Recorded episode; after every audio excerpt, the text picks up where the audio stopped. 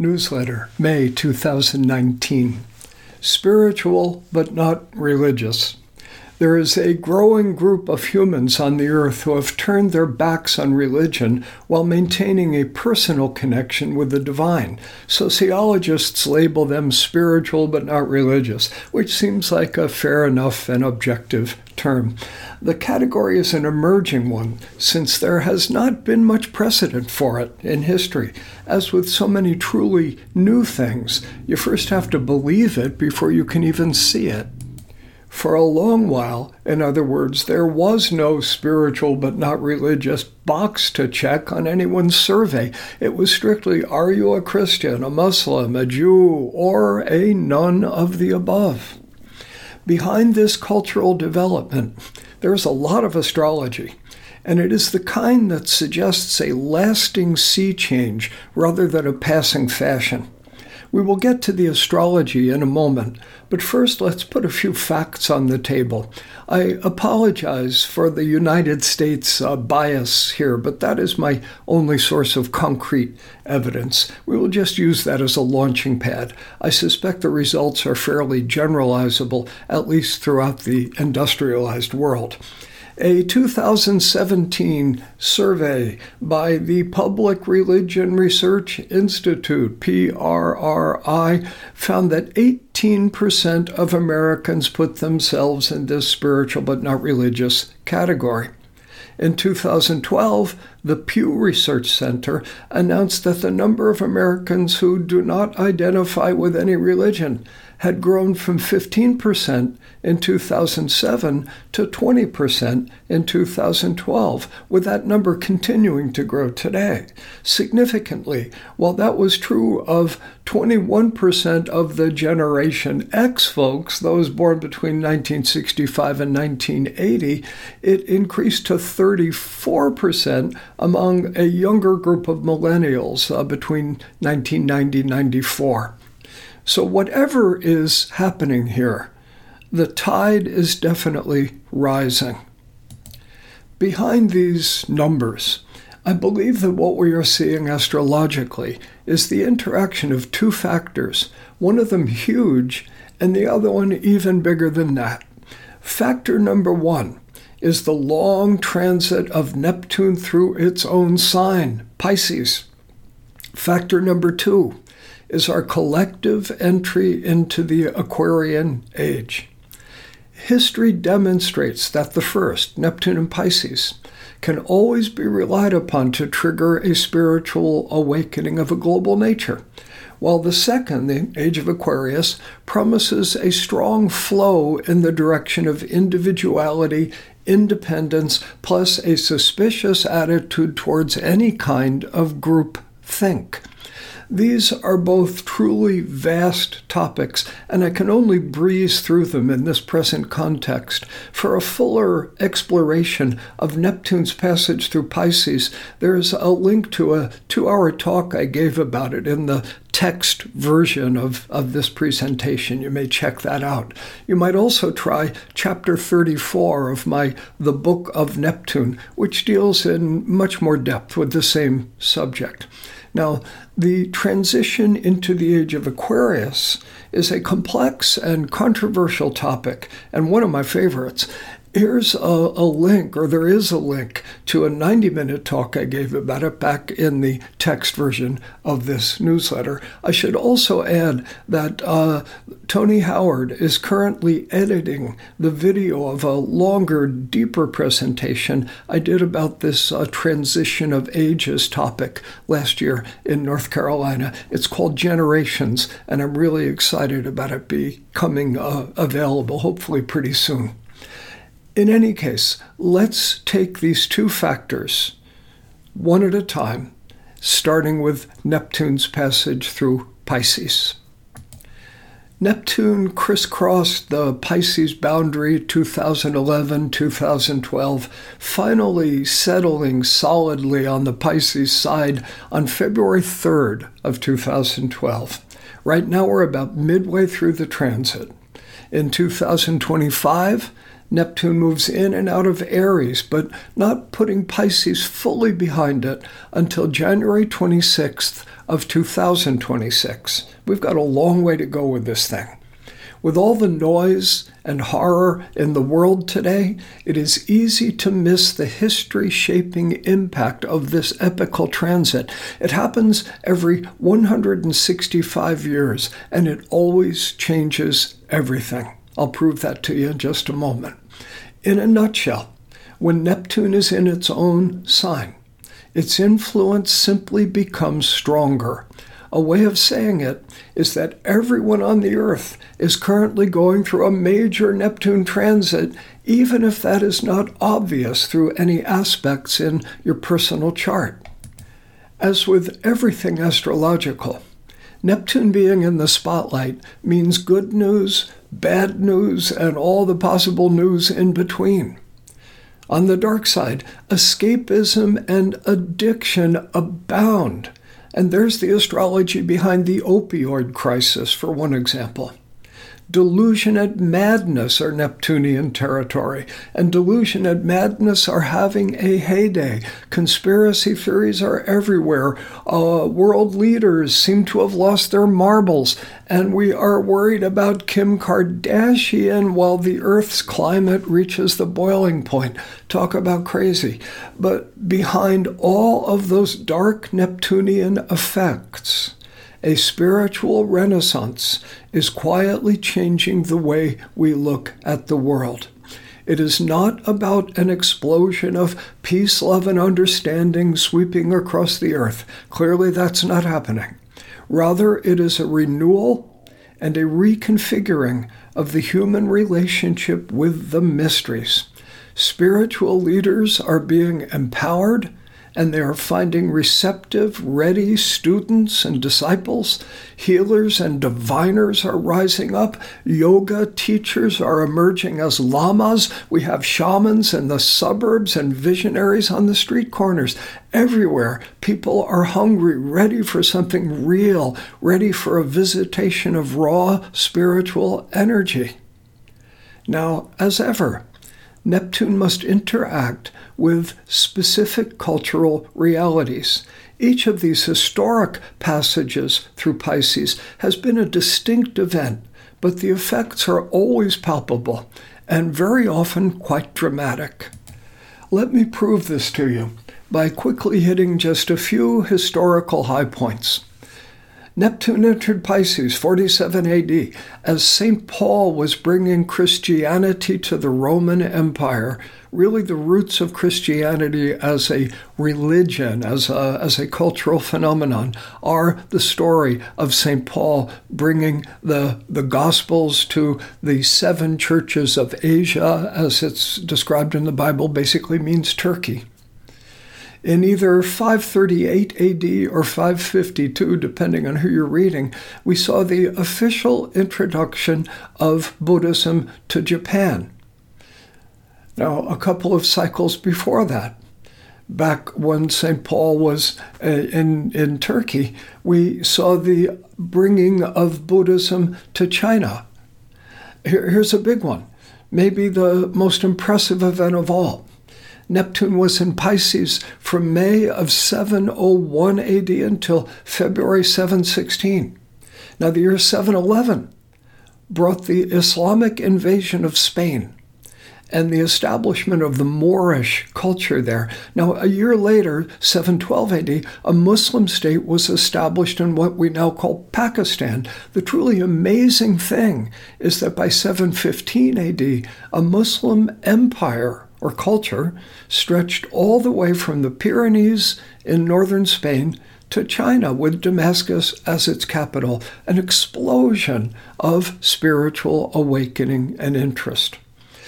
Neptune was back in Pisces between March of 1520 and, and the end of 1534. Now, Martin Luther had posted his famous 95 Theses in 1517. That's with Neptune still in Aquarius. But in 1521, he was condemned as a heretic and excommunicated. That set into motion the Protestant Reformation. Protestant Reformation, Neptune and Pisces. Again, that awakening. With all of these things, doesn't matter what we think of, of, of these events, uh, what position, thumbs up or thumbs down, we have about them, but only the observation that people are hungry, they're ready for a change. Give me something fresh, give me something new. Don't give me the tired old stuff. Okay, one more. The last historical time Neptune entered Pisces, April of 1847, only crossing finally into Aries in October 1861. The correlations here are dramatic. Spiritualism, which involved communion with the dead and with beings in other dimensions, swept through the English speaking world, Arthur Conan Doyle of Sherlock Holmes fame became a major figure, figure in the spiritualist movement, a movement that attracted Abraham Lincoln as well as Queen Victoria and Prince Albert. Now, the numbers vary, but one report I read informed me that in 1850, out of an American population of about 23 million people, 11 million of them claimed a membership in a spiritual church, communing with deceased Uncle Harry, getting messages from the other side. Again, regardless of what we think of it, there's that Neptune in Pisces signature. That's the last time this was happening. And now we are in the Neptunian soup once again. As ever, it is difficult for a fish to describe the sea, but I think that the spiritual but not religious movement is a big part of how it is playing out this time. And here's another idea, one that is closely related to the first one. There is an emerging recognition that beyond all theological or religious differences, lies a universal truth, one that beggars human intelligence and escapes all definitions. Another way to say it is that words such as God, Allah, the Force, as in Star Wars, the Dharmakaya, as in Buddhist theology, and so on, they all mean the same thing. As the Zen Buddhists say, they are all just fingers pointing at the moon. A Muslim at prayer, a Christian at prayer, a Hindu at prayer. All are experiencing a similar presence. Statements such as these still infuriate some people. But try this they are more likely to infuriate old people than young people. Rings true, doesn't it? The times there are changing. Now let's add the age of Aquarius to the mix. The position of the vernal equinox slowly retrogrades against the starry background, taking 25,772 years to make a complete circuit of the zodiac. This, by the way, is the source of the frequent headlines about how your sun sign is wrong not to get too windy about it, but there is Western astrology, which is generally based on the seasons, not the stars. Aries being defined as where the sun is on the northern hemisphere vernal equinox. And then, on the other hand, there is Vedic astrology, which is based on the actual constellations. The former is called tropical astrology, and the latter sidereal astrology. Now, one serious complication in thinking about astrological ages is that it is a classic apples and oranges situation. We are mixing these two kinds of astrology, and they do not mix easily. We are relating the position of the tropical vernal equinox to the sidereal starry constellations. Now, the vernal equinox will not actually enter the constellation Aquarius for another four centuries or so. Who says? The answer is the International Astronomical Union, which arbitrarily defined those star boundaries about 90 years ago. I am not sure they were speaking for God. A further complication is that these official IAU constellations vary enormously in size while astrology operates as a system with 12 equal signs. When I think of the astrological ages, I take that complete cycle of 25,772 years and I divide it up into 12 equal segments, each one being 2,147 years and six months long, a couple of thousand years. So, when did the age of Aquarius begin, or does it begin? Trying to solve the problem astronomically leads directly to confusion unless we accept the divine authority of the International Astronomical Union, something I see no reason to do. Normally, in astrology, we look to the heavens in order to clarify what is happening here on Earth. In this case, I recommend solving our problem by doing it the other way around. In order to try to figure out what is going on in the sky, let's look to events here on the Earth. Now, in some of the other Age of Aquarius programs I mentioned earlier, I go into all of this uh, a lot more deeply and seriously. But here is my favorite line from those programs. We went from Kitty Hawk to the moon in 66 years. I mean, that still gives me goosebumps every time I say it. From the Wright brothers there in the coast of North Carolina, our first powered flight lifting off a couple of feet from the ground, to the surface of the moon in 66 years. That sure sounds like the Aquarian cusp to me without being rigid about it, I like to set the Aquarian boundary around 1903, 1905 to coincide with the Wright brothers' first flight and Einstein's publication of the special theory of relativity. Two events which to me epitomize the brilliance, rebellion against norms, technology, and impatience with boundaries, which so beautifully characterize the spirit of the sign Aquarius. This is really a labyrinthine subject, but for our purposes here, let me make one simple point. While under the sway of the sign Pisces, there is a powerful urge to dissolve into something greater than ourselves. That's pure Pisces.